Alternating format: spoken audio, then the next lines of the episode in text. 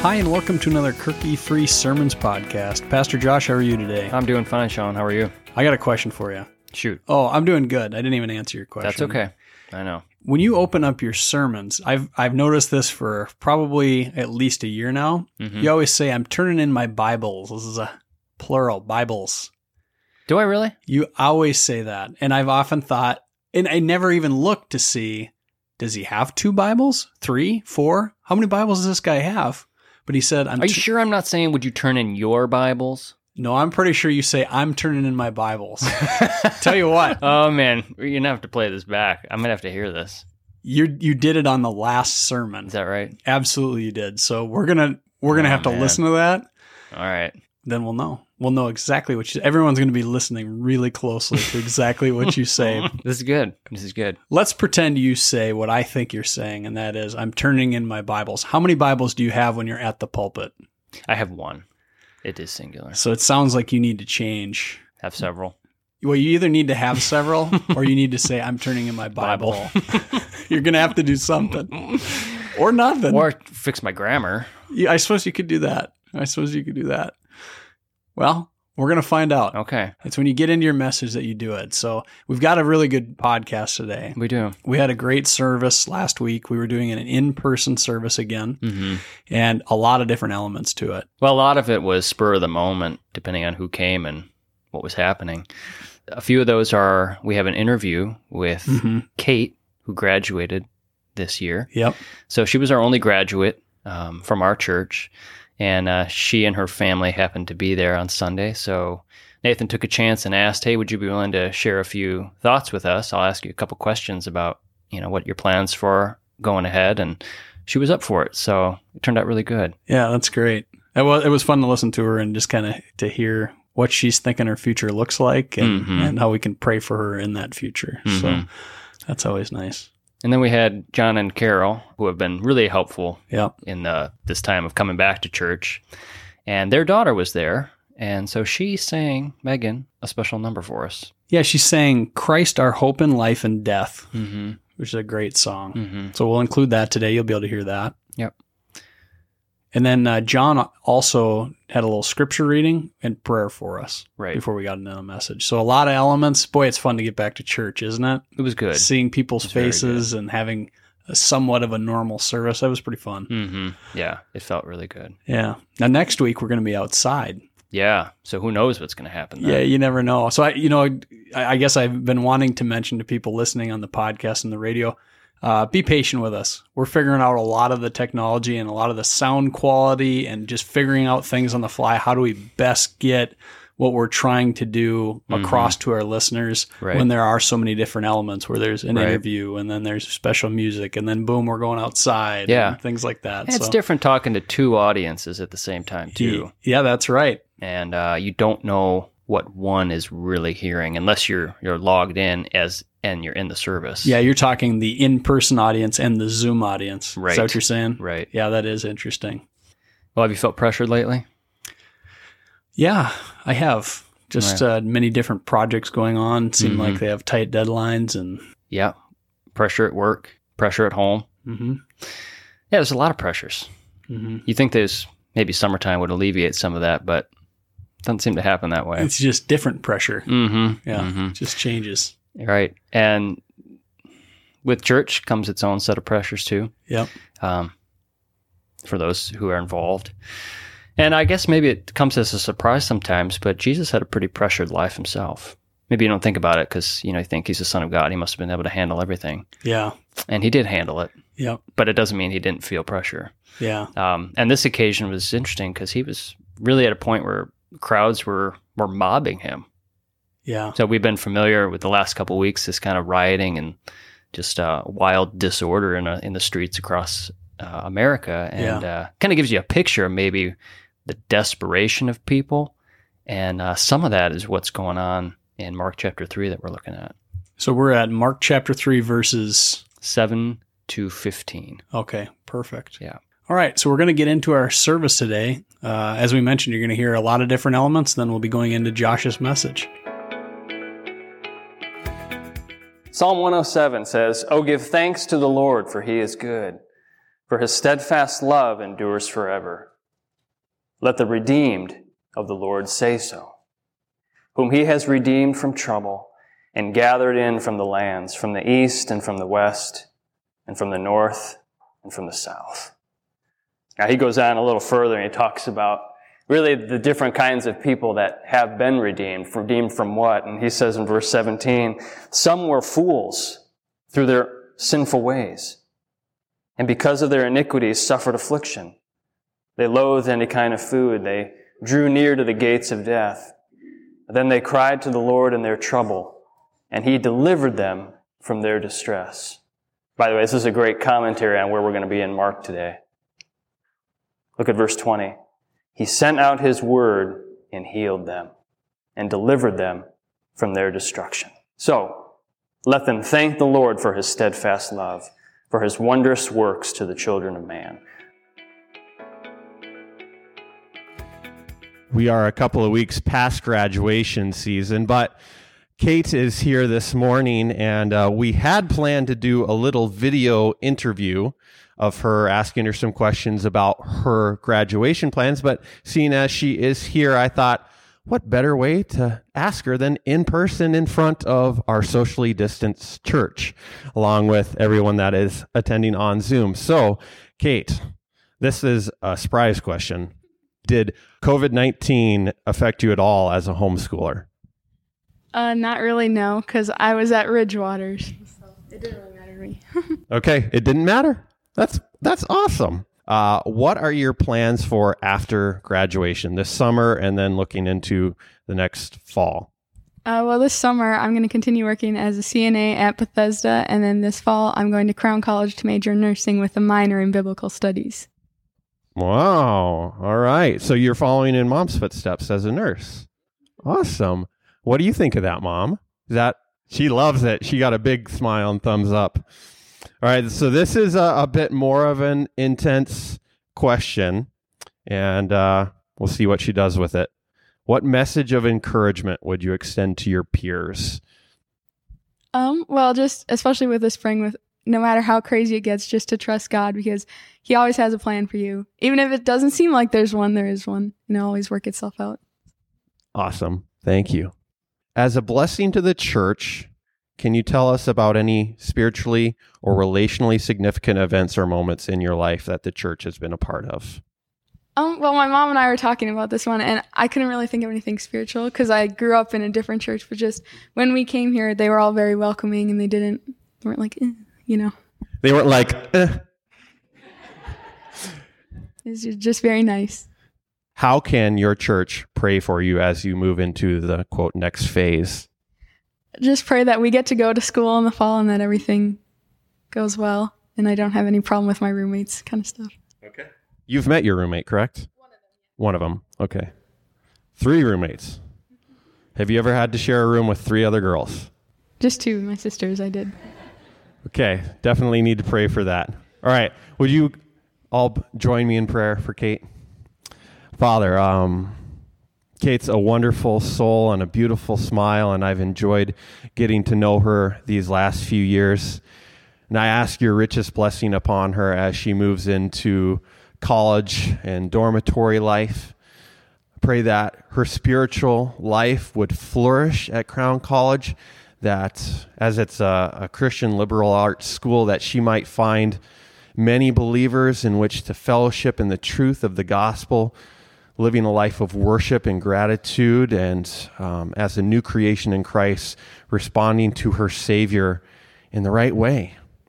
We ask that you would protect her, and that as she uh, considers new classes and uh, different challenges, and COVID 19 not being the least of those, we ask, Lord, that you'd bless her, that you would allow all of our college students across the country to have some sort of normal that they might be able to have that they might be able to have classes on campus in person uh, that they might be able to, to having gone to a christian college myself experience what it means to have Christian fellowship.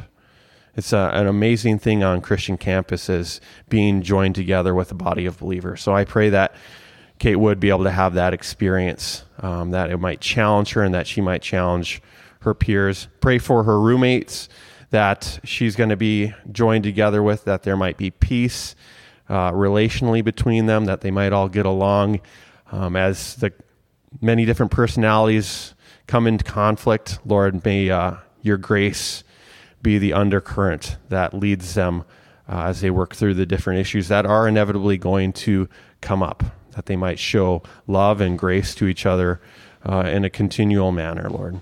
So I just thank you for Kate, and I thank you for the testimony that you've given her as a daughter of the King. Thank you for the faithfulness of her grandparents and mom and dad and siblings and walking with you. And Lord, we just look forward to seeing what you're going to do in this young woman's life over the next few years. We pray these things in Jesus' name. Amen. All right. Thank you, Kate. Morning, everyone. Welcome this morning. I'm going to be praying again. Before I do that, I'm going to read a verse from 1 Peter 3:15 kind of goes along with some of the verses that were shared earlier. But it says, uh, 1 Peter 3 15, But in your hearts revere Christ as Lord. Always be prepared to give an answer to everyone who asks you to give a reason for the hope that you have. But do this with gentleness and respect. So, just again, some thoughts for us as we go through these times and, and have opportunities to, again, give the hope that we have in Christ Jesus. So, with that, let's bow our heads and go to prayer this morning.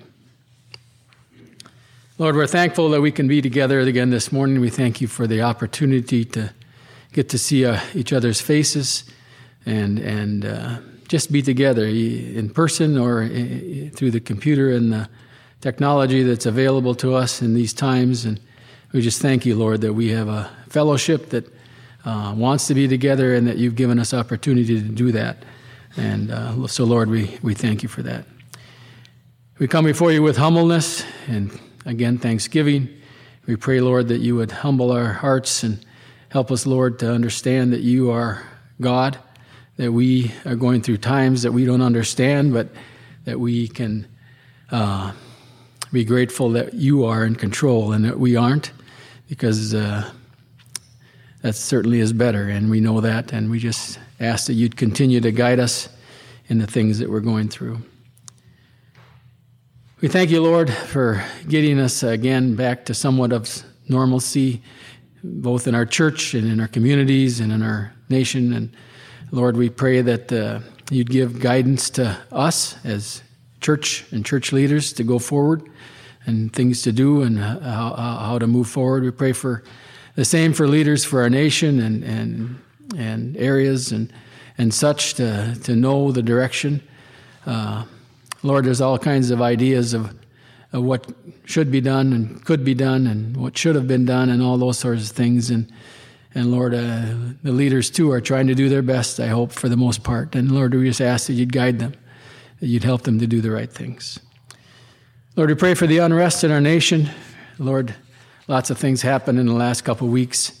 We pray, Lord, that you would again Help us, Lord, as a nation.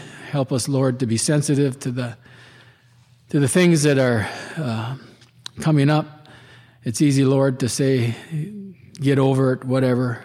But Lord, there is unrest, and Lord, help us to be be sensitive to that. Help us to know how to move forward as a nation. Guide guide us, Lord. Help us not to go down paths that are wrong, but Lord, help us to go down paths that would be give glory to you and to and to um, just um, be inclusive of people and, and, Lord, draw us together as a nation instead of dividing us. It seems to be happening and happening, and we just ask for your guidance in that and help in that. And again, pray for our leaders in that way, from the president and, and others all the way down. Lord, help us, help them to do the right thing. Lord, there are some things that our fellowship here that would good to pray for. We pray for Esther. Lord, we pray for the passing of her grandma in India. Lord, it's a hard time for Esther and for their family. And Lord, we just pray that you would bless them, that you would comfort them, that you would be with them, please, especially with Esther's grandpa as he goes through this time. And, and um, we just ask, Lord, that you would just be with them. Uh, again, again, be with Esther too, as she's so far away yet, may be able to converse better and, and um, communicate better than years ago. And we just pray that that would happen and that you would just calm their hearts and be with them. Pray for Ben and Bonnie as Ben's going through some tough times, and we pray, Lord, that you would just be with them, be with Ben, help him to get through the time he's going through. I ask, Lord, that you'd give them guidance on how to move forward, whether it be a, a rest home of some sort or, or whatever, Lord. But just uh, bless them and be with them and guide them, Lord, in that. We thank you for the testimony of just we just heard in Kate uh, and Megan, and pray that uh, you'd continue to be with her. We pray for other kids in school and, and especially the seniors that have gone through this last season of their high school uh, career and, and kind of in a different way and, and uh, in some ways a sad way of not being able to do the things that they normally would have. But Lord, we just pray that uh, their character and, and you would help them to grow through this, cause them to uh, understand that uh, you would you are still in control, that uh, they need to look to you for their future and their guidance, and I just pray that that would happen. And we pray for the uh, upcoming year too, for the school and and all those things, the college age kids that um, things would get back to normal, that they could be together, that you would just guide that and be with that. And so, Lord, we thank you again for this morning. We thank you for all you have done for us. We thank you for being our Lord, our Savior, that we can look to you. We thank you that we have a hope, as uh, has been mentioned in some verses, that maybe others don't. And in, in the unrest and in the um, times we're going through with this COVID thing, we just pray, Lord, that you would reveal yourself to us and you would re- reveal yourself to the world, Lord, that you are the answer to our to our um, dilemmas and, and the things that we go through. We understand, the Lord, that you are in control and that sometimes to move forward with your agenda, some of these things happen. And Lord, help us to be um, satisfied with that and not get uh, bent out of shape. So guide us. Again, thank you for this morning, for our service here. Uh, just bless it in Jesus' name. Amen. I think Megan's going to come and sing now. I'm going to sing a song today called Christ Our Hope in Life and Death.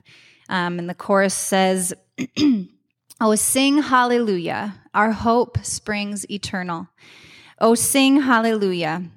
Now and ever we confess Christ our hope in life and death.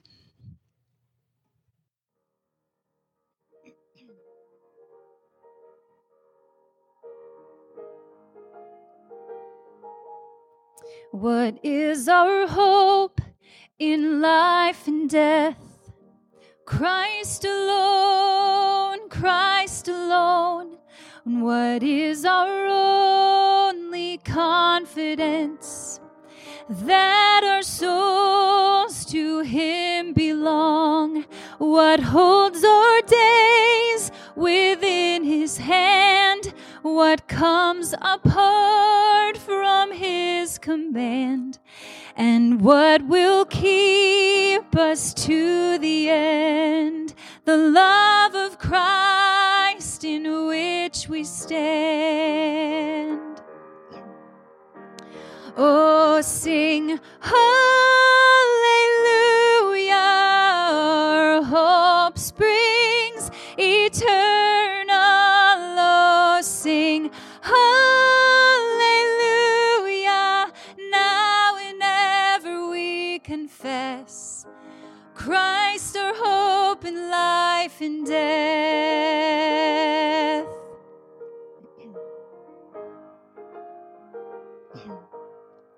What truth can calm the troubled soul?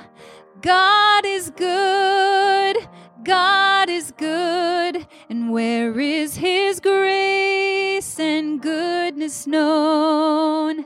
In our great Redeemer's blood, who holds our faith when fears arise, who stands above the stormy trial, who sends the waves that bring us nigh unto the shore, the rock of Christ. Oh, sing hallelujah, our hope springs eternal. Oh, sing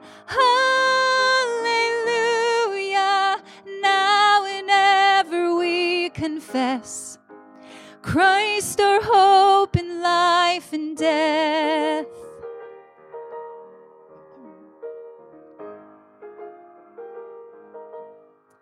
Unto the grave, what shall we sing? Christ he lives, Christ he lives, and what reward will heaven bring? Everlasting life with him, there we will rise to meet the Lord, then sin and death will be destroyed, and we will feast in endless joy. When Christ is ours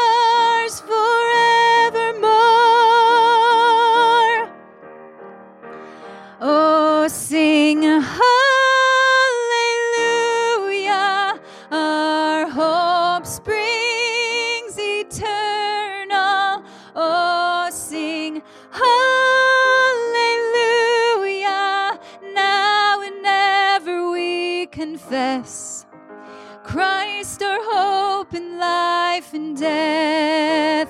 Oh, sing hallelujah, our hope springs eternal. Oh, sing hallelujah, now and ever we confess. Christ our hope in life and death, confess. Christ our hope in life and death.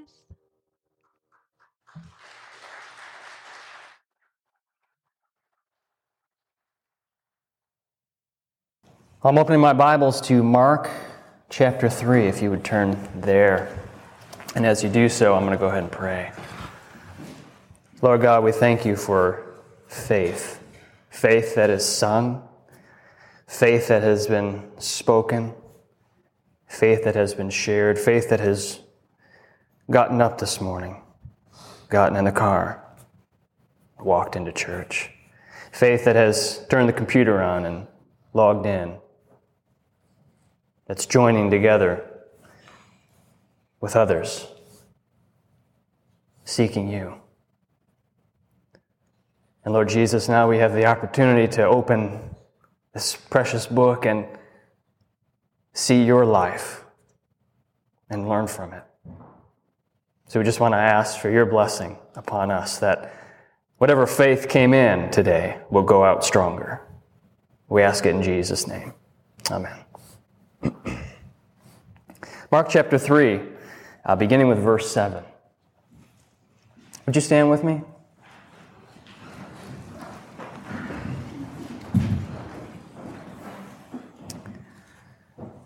Jesus withdrew with his disciples to the sea, and a great crowd followed from Galilee and Judea and Jerusalem and Idumea and from beyond the Jordan and from around Tyre and Sidon. When the great crowd heard all that he was doing, they came to him. And he told his disciples to have a boat ready for him because of the crowd, lest they crush him. For he had healed many, so that all who had diseases pressed around him to touch him. And whenever the unclean spirits saw him, they fell down before him and cried out, You're the Son of God. And he strictly ordered them not to make him known. And he went up on the mountain and called to him those whom he desired, and they came to him. And he appointed twelve, whom he also named apostles, so that they might be with him, and he might send them out to preach and have authority to cast out demons. You can have a seat.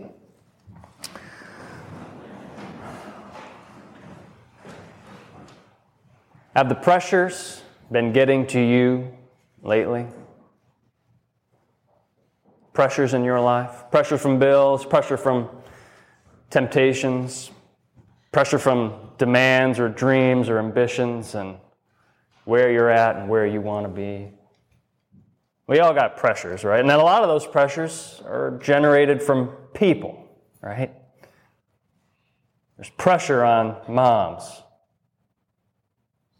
Kids have to eat. Kids have to get to school, get to bed, brush their teeth. There's pressures on dads, right? Pressure from the boss, or pressure as the boss. And then you come to the church and you mingle with others and you realize that everyone else has their own pressures and they share them with you. And between the children, the spouse, the workplace, the church, you may feel at times that you've given all that you've got to give and what's left for yourself. This passage before us today may seem like a, a short and something to gloss over. But it tells me this that Jesus knows what it means to feel pressed, right? And he shows us how to respond and relieve such pressure. So the text we're in is actually a bit of a transition where it's in a segue from one major event to the next major moment. But it has a value in and of itself. There's a lesson here in these few short verses. Okay, now, in the account of Mark where we've been thus far, if you just looked back a little bit, Jesus has already been dealing with significant pressure, right, from his own peer group, the, the leaders, the teachers of, of Israel. Because at nearly every level and at every stage, he seems to be at odds with them. They have a problem with him, what he does or what he says, really, who he is. And this came to a head on a particular Sabbath day that we looked at last week when Jesus healed a man with a withered hand. And they stormed out and they started plotting his death at that point. Now, they had no grounds to excommunicate him from the synagogue, but his action probably banned him from coming back. And actually, as you read the rest of Mark, you realize Jesus rarely goes into a synagogue again to teach and his attitude towards the teachers has changed. It's obvious that they are against him. They're not listening to him. He's pleaded with them. So now he's more or less an open air preacher. He's outside, and we're going to experience that a little bit next week. We get to be outside. But that's how Jesus now is teaching people. Wherever they'll gather, whether it's on the hill or the mountain or beside the sea, wherever there's people, he'll be teaching. So in verse 7, we read that Jesus withdrew. Okay, he, he's going out with his disciples to the sea. Okay? He leaves Capernaum to a more secluded area by the lake. And the word withdraw suggests that maybe the purpose of this was to find a little relief from that pressure of those teachers who were watching him, a little rest for him and his men. But the text says he did not leave alone, right? But there was a crowd that followed him. And there's three things about this crowd you might notice, okay? The first is that it's a, a great crowd. See that? A great crowd followed, meaning it's, it's great in number.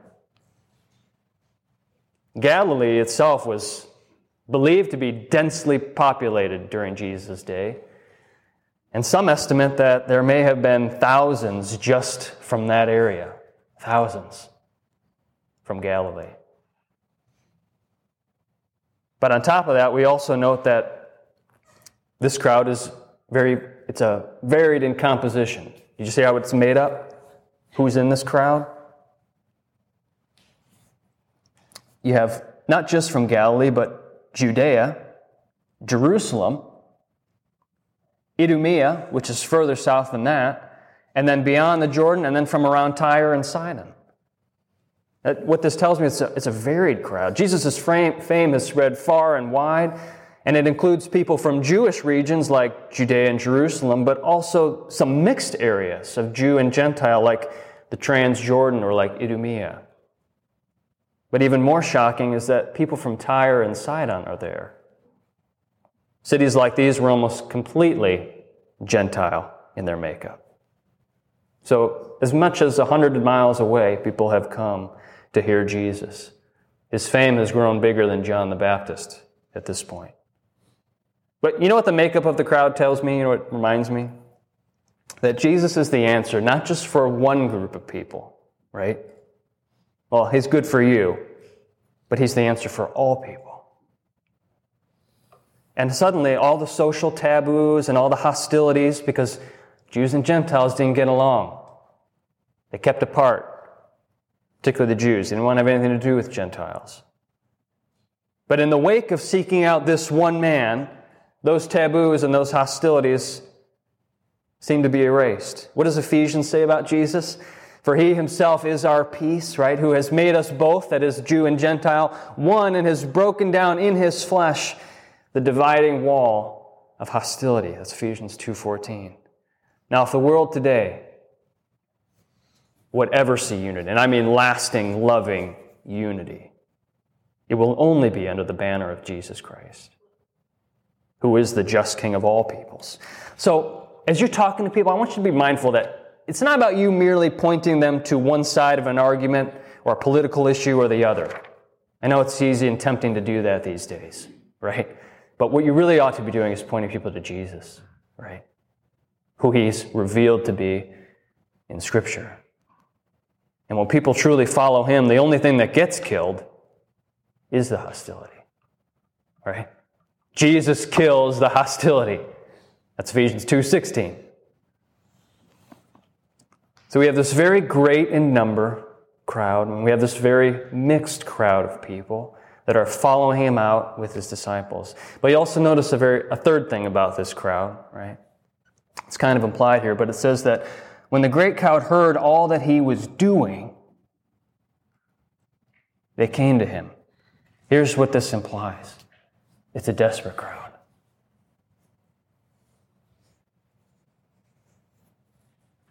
Now remember, Jesus is trying to get away from some pressure, but he seems to be leaving one form of it and walking into another handful of it, right?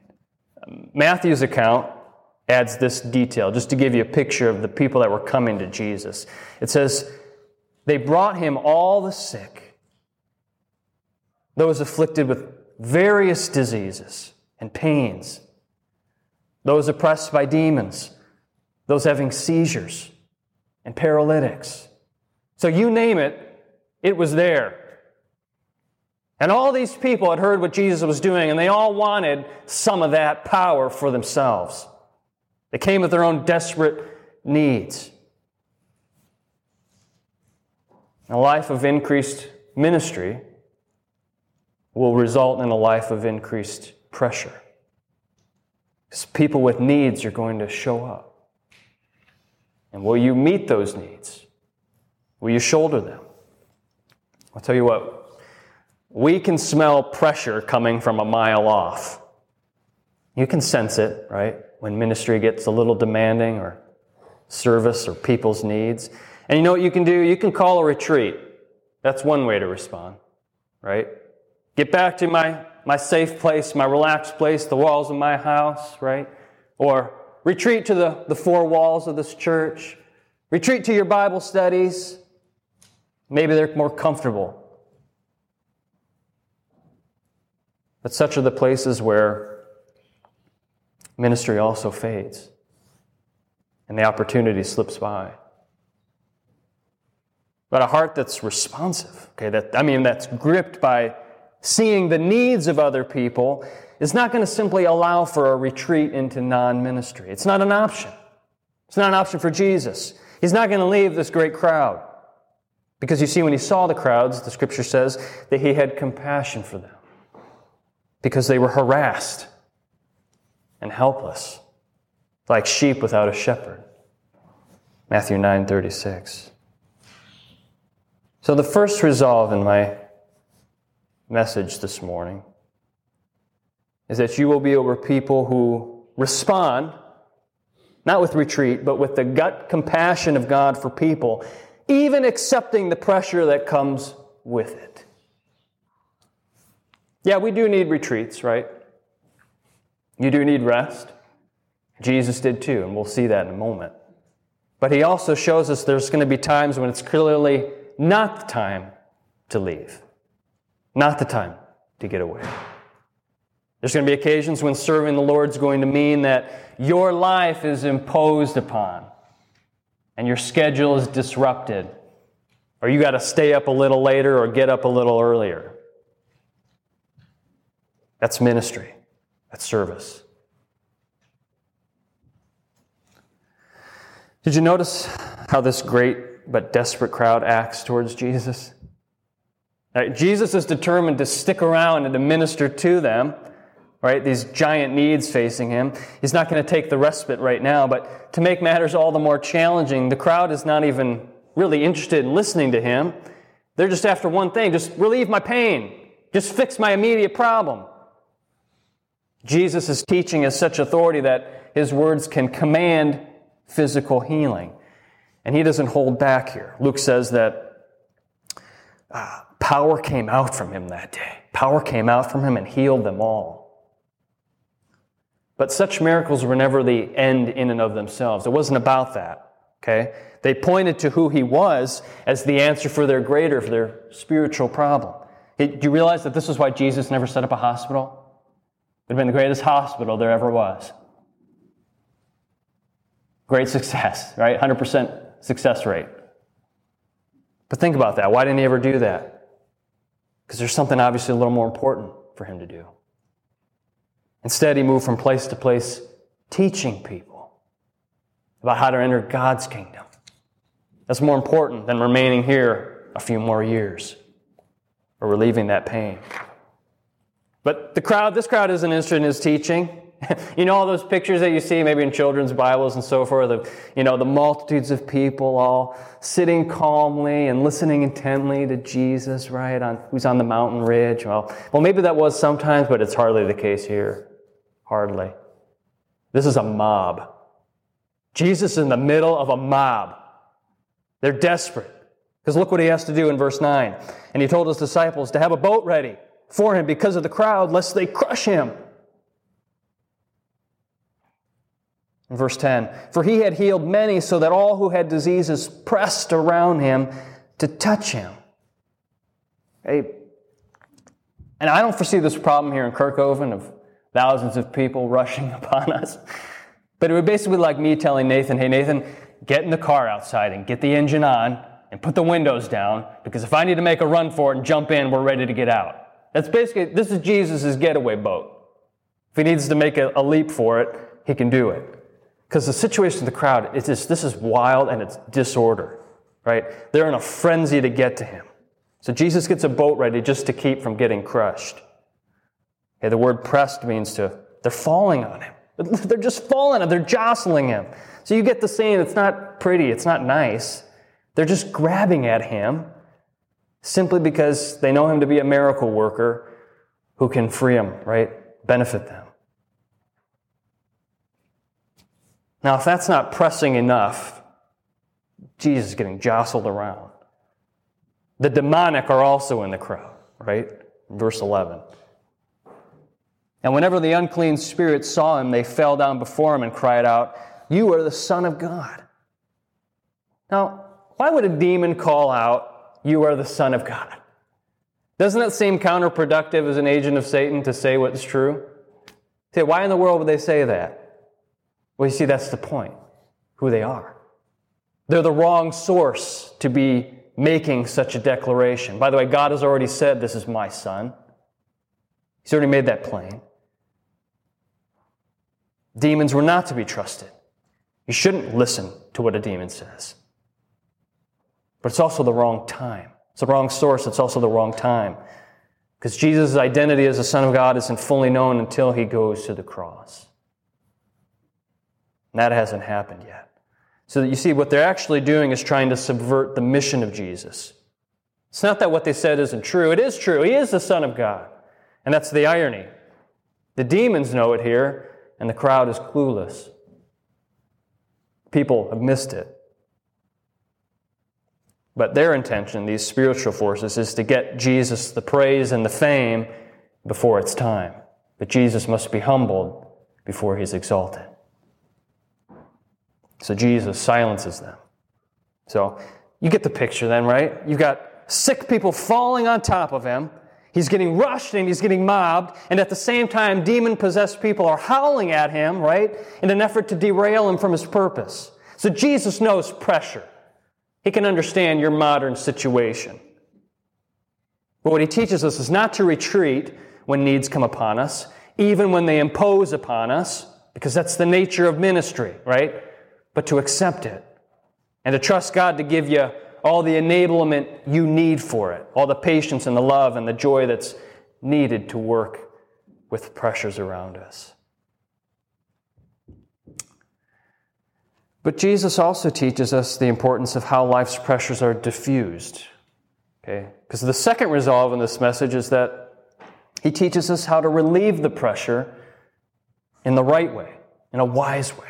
Okay? So notice that Jesus demonstrates this for us um, in three steps. He does three things here. Verse 13 And he went up on the mountain after this whole crazy day. And he went up on the mountain. And later he's going to call to him those whom he desired. But the first thing is just that Jesus got off alone. He got off alone. Even Jesus needed time by himself, time to rest. And by the way, you do realize that the physical energy of Jesus was not supernatural.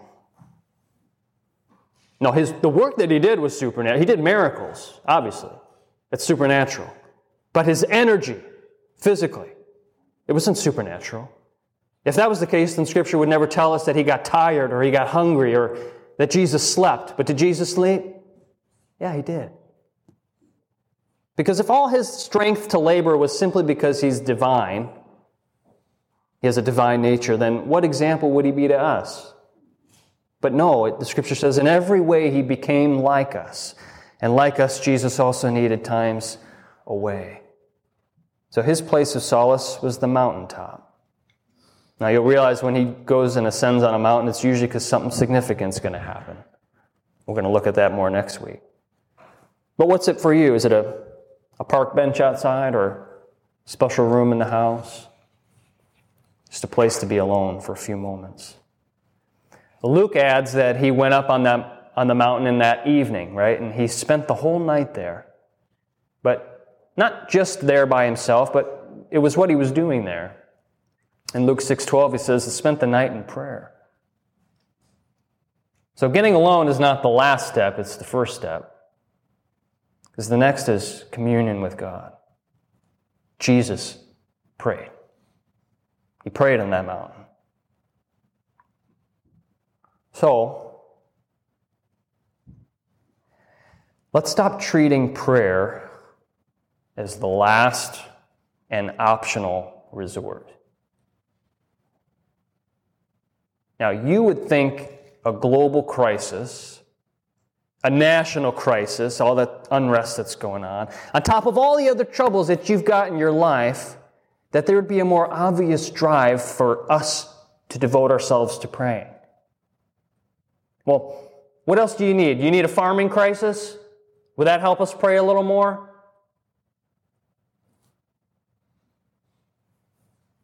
That's a huge gap in our church. I don't know if you've noticed this.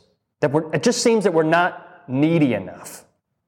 And it's obviously not our schedules, right? Because those have been pretty much blown wide open unless you've started to fill it up with other things already. Now, I've also noticed this that we're very good about showing up for business meetings. Attendance is great. Well, we got a business meeting to do, okay? But when we call the church to pray together, just to get together and pray, it's kind of like, all right, church, let's, let's pray together. Church? Church! Where are you? Why is that? Why are we so good about showing up for business meetings, we're so bad about showing up for prayer? It's almost like you enjoy doing church more than you actually enjoy God Himself. Isn't that prayer? Enjoying God? communing with God?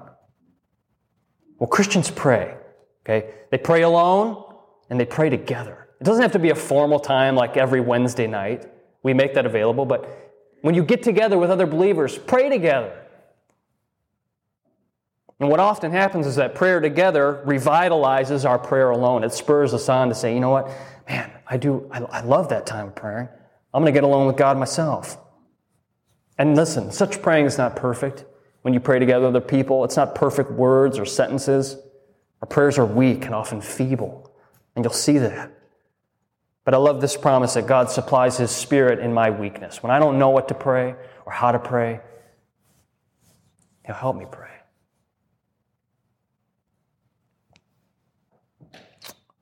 Even if it means just showing up and listening to others pray, that's okay too. But I'm asking you because there's goodness and there's a rich blessing in praying in the company of Christians. So get in on it whenever and however. Jesus prayed, okay, and was therefore able to continue on in the midst of such a pressured life. And by the way, his prayers almost certainly were guiding towards this last step that you'll notice today. Number three, well, it says, right, he, he called to him those whom he desired, and they came to him. In verse 14, and he appointed 12, whom he also named apostles, so that they might be with him, and he might send them out to preach and have authority to cast out demons. So those 12 disciples haven't actually formed yet in our story of Mark. This is the time where he selects those 12 men, right? And we're going to look at this more next week on Father's Day and who these guys were, these specific men that Jesus chose for himself. But what I just want to point out today is that the last thing that Jesus did was appointed others who would share the ministry load, right? He distributed the weight of his ministry with a select group of other people. It's like what Paul told Timothy, right? And what you've heard from me in the presence of many witnesses, entrust it to other faithful men who will be able to teach others also. So, as the loads of life and ministry increase, we then have a responsibility to share it with other people. Moses learned that lesson, right? From his father in law. It's too much for you to handle.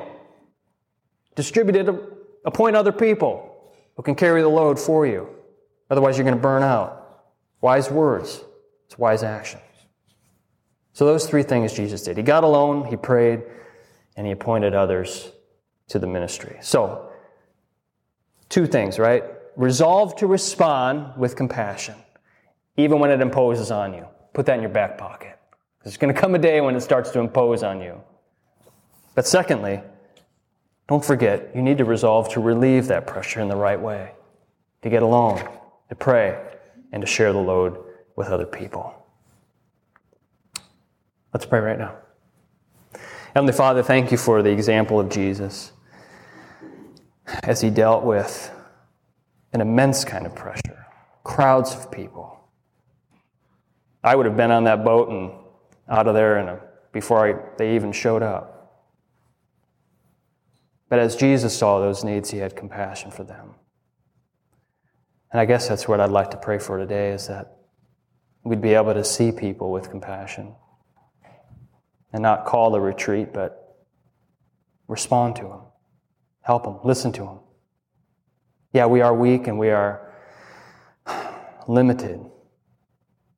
But Lord, you have left us here, your church, to be your representatives. So supply us the grace that's needed, that we can represent you well. God, thank you that we could follow in Jesus' footsteps today. And our hope then is that we would walk in the same way he walked. We ask this in your Son's name. Amen. Well, then, in the face of such pressures, God tells us, and we looked at this a few weeks back humble yourselves, therefore, under the mighty hand of God, so that at the proper time he may exalt you, casting all your anxieties on him because he cares for you. Cares for you today. So continue on, be strengthened in the name of Jesus for his work that he's called you to do. It's not over. We have work to be done, right? Lord Jesus, thank you for today. It's been good. Good to hear from your people. Good to sing. Good to read the word. So thank you, Lord. for encouraging us. In your son's name we pray. Amen.